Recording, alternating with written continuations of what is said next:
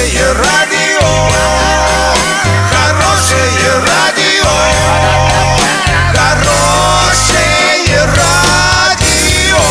радио. Радио Шансон. С новостями к этому часу Александра Белова. Здравствуйте. Спонсор выпуска «Строительный бум» и пэ Халикова эр эм. Низкие цены всегда.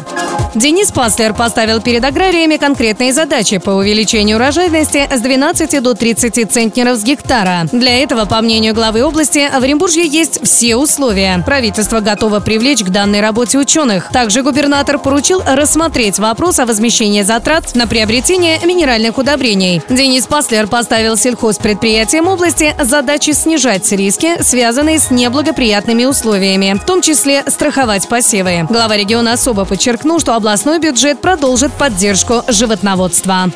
Россиянин Евгений Рылов, который родом из Новотроицка, занял второе место на дистанции ста метров на спине на чемпионате мира по водным видам спорта в Южной Корее. Он показал результат пятьдесят две целых шестьдесят семь сотых секунды. Первое место занял пловец из Китая Сюй Цяюй. Третье место у австралийца Митчелла Ларкина. Еще один российский спортсмен Климент Колесников занял девятое место.